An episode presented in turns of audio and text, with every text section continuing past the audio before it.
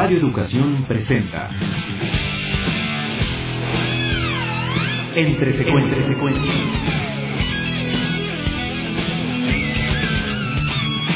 Sucesiones de imágenes que marcan tu vida y que pueblan el inconsciente cinéfilo.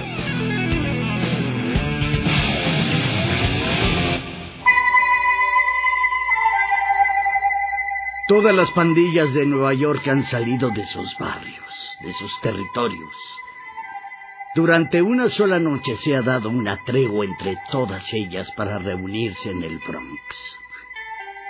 Cyrus, el jefe de la pandilla, más numerosa e importante de la ciudad, ha convocado a nueve representantes de cada banda para asistir al encuentro en el que se buscará lograr un poder común. Muchos dudan de la capacidad de convocatoria y de organización que pueda tener Cyrus, pero la mayoría cree que realmente posee la magia necesaria para coordinar el futuro de las pandillas en esa gran ciudad. Los guerreros. Una de las cientos de bandas que han sido convocadas a la reunión ha llegado desde Coney Island su territorio, cruzando la ciudad en el metro y respetando la tregua y las instrucciones al presentarse sin arma alguna en son de paz. El lugar de la cita en el Bronx es un área muy amplia al centro de una zona rodeada por árboles. Un parque, seguramente. Si había dudas sobre la convocatoria de Cyrus, estas se esfuman de inmediato ante la ingente masa que ya cubre el lugar. Cientos de diseños, colores y actitudes se ven entre los distintos representantes de las bandas y sus uniformes. Esto parece una especie de fiesta de disfraces para festejar el futuro de la violencia. Al centro del lugar se observa un improvisado templete elevado cuya escalera y pilares de madera que lo sostienen se encuentran flanqueados por un grupo de individuos afroamericanos vestidos con batas de colores chillantes que supervisan el lugar bajo lentes oscuros. De repente, al centro, aparece un hombre de cabello chino con una bata de un terciopelo café reflejante. Extendiendo los brazos logra que las asistentes se callen por completo y les pregunta. ¿Pueden contar, idiotas? Y segundos después él mismo les contesta. Yo digo que el futuro es nuestro, si ustedes pueden contar. En medio de ovaciones y apoyos, Cyrus continúa con su discurso. Se maravilla de ver a las distintas bandas unas junto de las otras, sin que estén peleando o eliminándose unas a otras en ese mismo lugar. Mientras sube al estrado, comenta que esa reunión se trata de un milagro, pues ahí se encuentran reunidos nueve representantes por cada una de las cien bandas convocadas. Asegura que hay cien más que no fueron llamadas, y cuyos integrantes sumados a los de las bandas no afiliadas y a las no organizadas arrojan alrededor de sesenta mil soldados dispuestos a pelear. Les pregunta si entienden lo que eso significa, si toman en cuenta que en Nueva York hay tan solo veinte mil policías. y entonces obtiene una ovación como respuesta. Esa suma de todo continúa. Podría controlar toda la ciudad. Una sola pandilla de más de sesenta mil soldados que le cobrara a la mafia y que controlara a la policía, porque ellos son dueños de las calles. Una ovación aún más poderosa se escucha del coro de vándalos mientras casi en silencio y con los faros y las sirenas apagadas se acercan patrullas que rodean el lugar. Cyrus considera que todo el terreno les pertenece por derecho y que lo que tienen que hacer entonces es continuar con la tregua y asegurar territorio por territorio, porque todo el territorio es de ellos. Una ovación ensordecedora se escucha entonces, evitando totalmente escuchar las patrullas que se acercan. La muchedumbre de inadaptados grita con los puños cerrados, mientras un arma de fuego se cuela entre una de las pandillas. De mano en mano, hasta llegar a la de un soldado de estatura baja, pero con una cabellera alborotada y un rostro cuyos ojos manifiestan encontrarse en otra órbita. Mientras Cyrus permanece en la cúspide con los brazos abiertos, el soldado empuña el arma y desde el anonimato de la masa la descarga pegando en el pecho de Cyrus y reduciéndolo a una flor marchita que cae pesadamente en medio del silencio y quebrando el momento. Tras el silencio, la muchedumbre se manifiesta entre gritos y estampidas. ¿Quién se ha atrevido? ¿Quién ha traído un arma? ¿Qué pasa entonces con la tregua? Son las preguntas que rondan el aire. El asesinato ha sido visto por un integrante de los guerreros y permanece helado.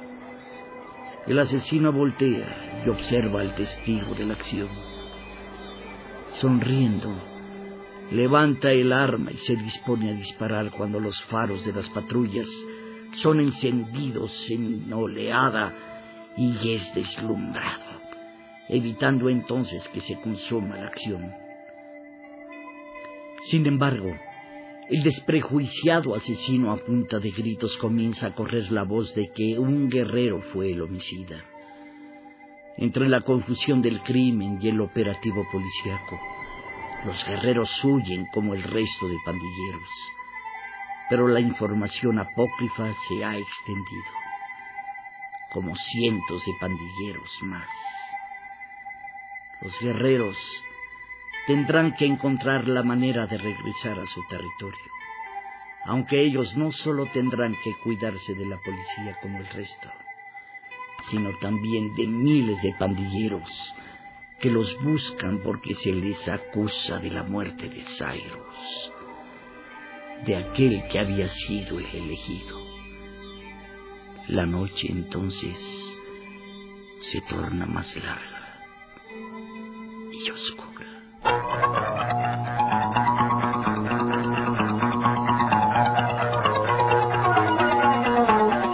Durante la década de los 70 del siglo XX, la violencia tuvo un papel protagónico en la escena fílmica. Las revoluciones sociales y políticas buscadas durante los años 60 permitieron el desarrollo de una generación de autores interesados en explorar la violencia en el cine, creando una obra gráficamente intensa.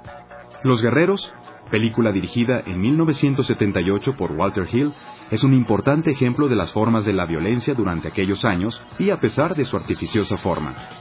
Basada en la novela homónima de Sol Jurek, este filme se convirtió en un éxito desde su estreno, y en un filme de culto que continúa cautivando generaciones de espectadores, aun cuando podría considerarse que el retrato que presenta de la violencia en las calles ya ha sido muy superado por las coreografías de golpes y el grafismo del cine actual.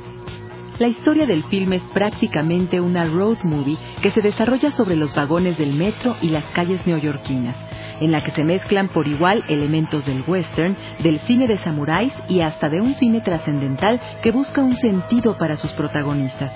Los guerreros, pandilla entre cientos más, sale huyendo del encuentro entre bandas en el Bronx tras la ejecución de Cyrus, aquel que intentaba una organización entre pandillas.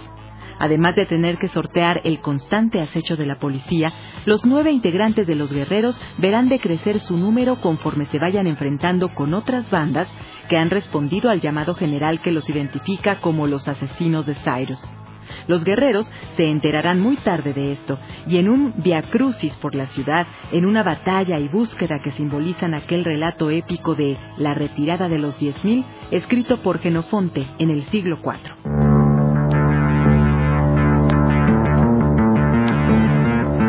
These are the armies of the night.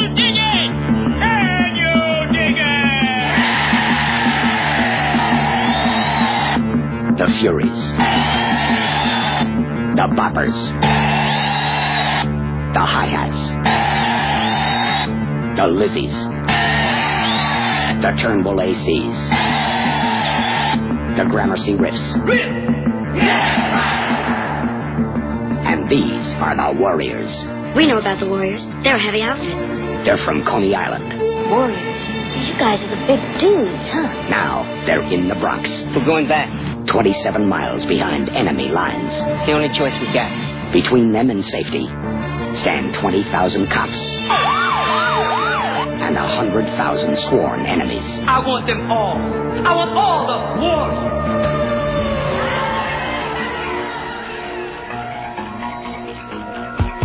El libro de Jurek se trata prácticamente de un estudio sociológico acerca del vandalismo en los años 60. Sin embargo, Walter Hill encontraba que la única forma de llevar a cabo esta historia era con cierta exageración en algunos detalles.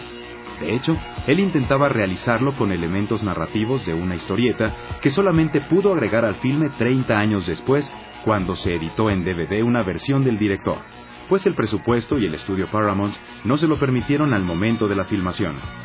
De cualquier forma, hay en el filme detalles como la capacidad de los guerreros para salir avante en todas las peleas, o los distintos diseños en los uniformes y actitudes de las otras bandas, que nos plantean claramente una realidad con cierto artificio y finalmente alterna a la nuestra. Pero a pesar de esos elementos conscientemente irreales, Los Guerreros es un filme que logra un nivel realista sobresaliente, en el que tanto los escenarios como sus protagonistas brillan especialmente. El Nueva York nocturno mostrado por Hill y su fotógrafo Andrew Laszlo es un mapa hermoso y básico para entender la escena urbana de los años 70, en el que las luces reflejadas sobre el pavimento mojado por la lluvia es otro personaje del filme. El desempeño del elenco, encabezado por Michael Beck, James Remar y Brian Tyler, entre otros, como los guerreros, así como la inolvidable presencia de David Patrick Kelly como Luther, el delirante asesino de Cyrus, compone igualmente una página importante en la historia del cine de aquella época y una galería de rostros que crean canon. La intensidad que estos actores pusieron en sus papeles provocó inclusive que el destino de sus personajes cambiara durante la filmación. De la misma forma, un elemento esencial en la veracidad del filme fue el contacto que tuvo la producción con elementos de pandillas reales, muchos de los cuales participaron en la secuencia inicial del encuentro de las bandas, así como varios más que pusieron en jaque a la producción durante la filmación.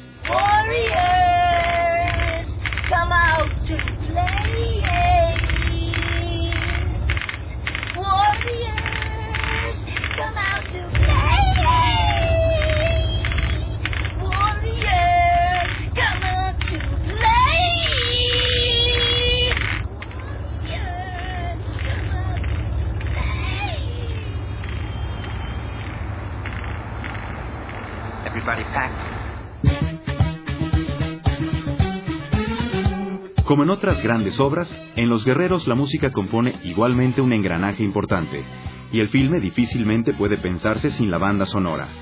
Compuesta por Barry DeBorson, el acompañamiento musical se forjó como un clásico en base a su naturaleza eléctrica, en el que la guitarra y sobre todo los sintetizadores logran un reflejo sonoro sobresaliente de la noche, remarcando el sentido de movilidad del filme, y el cual, de hecho, se inspira mucho en el cine de Akira Kurosawa, maestro cuya obra es conocida por su movimiento constante. Igualmente, bandas como Mandrill y Chanson colaboraron para el soundtrack del filme.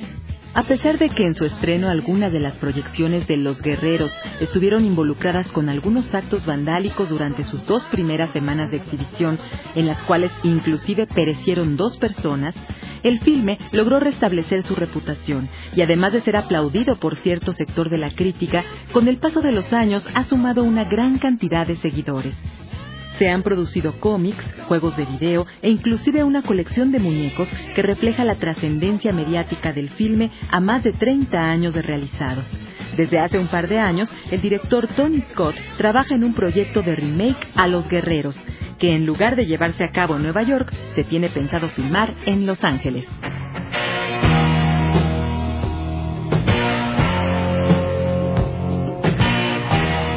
Recuerda que puedes volver a escuchar este programa en el micrositio de Entre Secuencias del portal www.radioeducacion.edu.mx. Ahí también recibiremos tus comentarios sobre esta serie.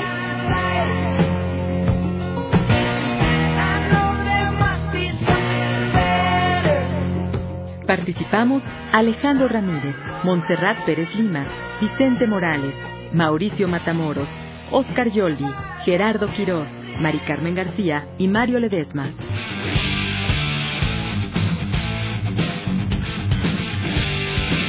Radio Educación presentó Entre Secuencias.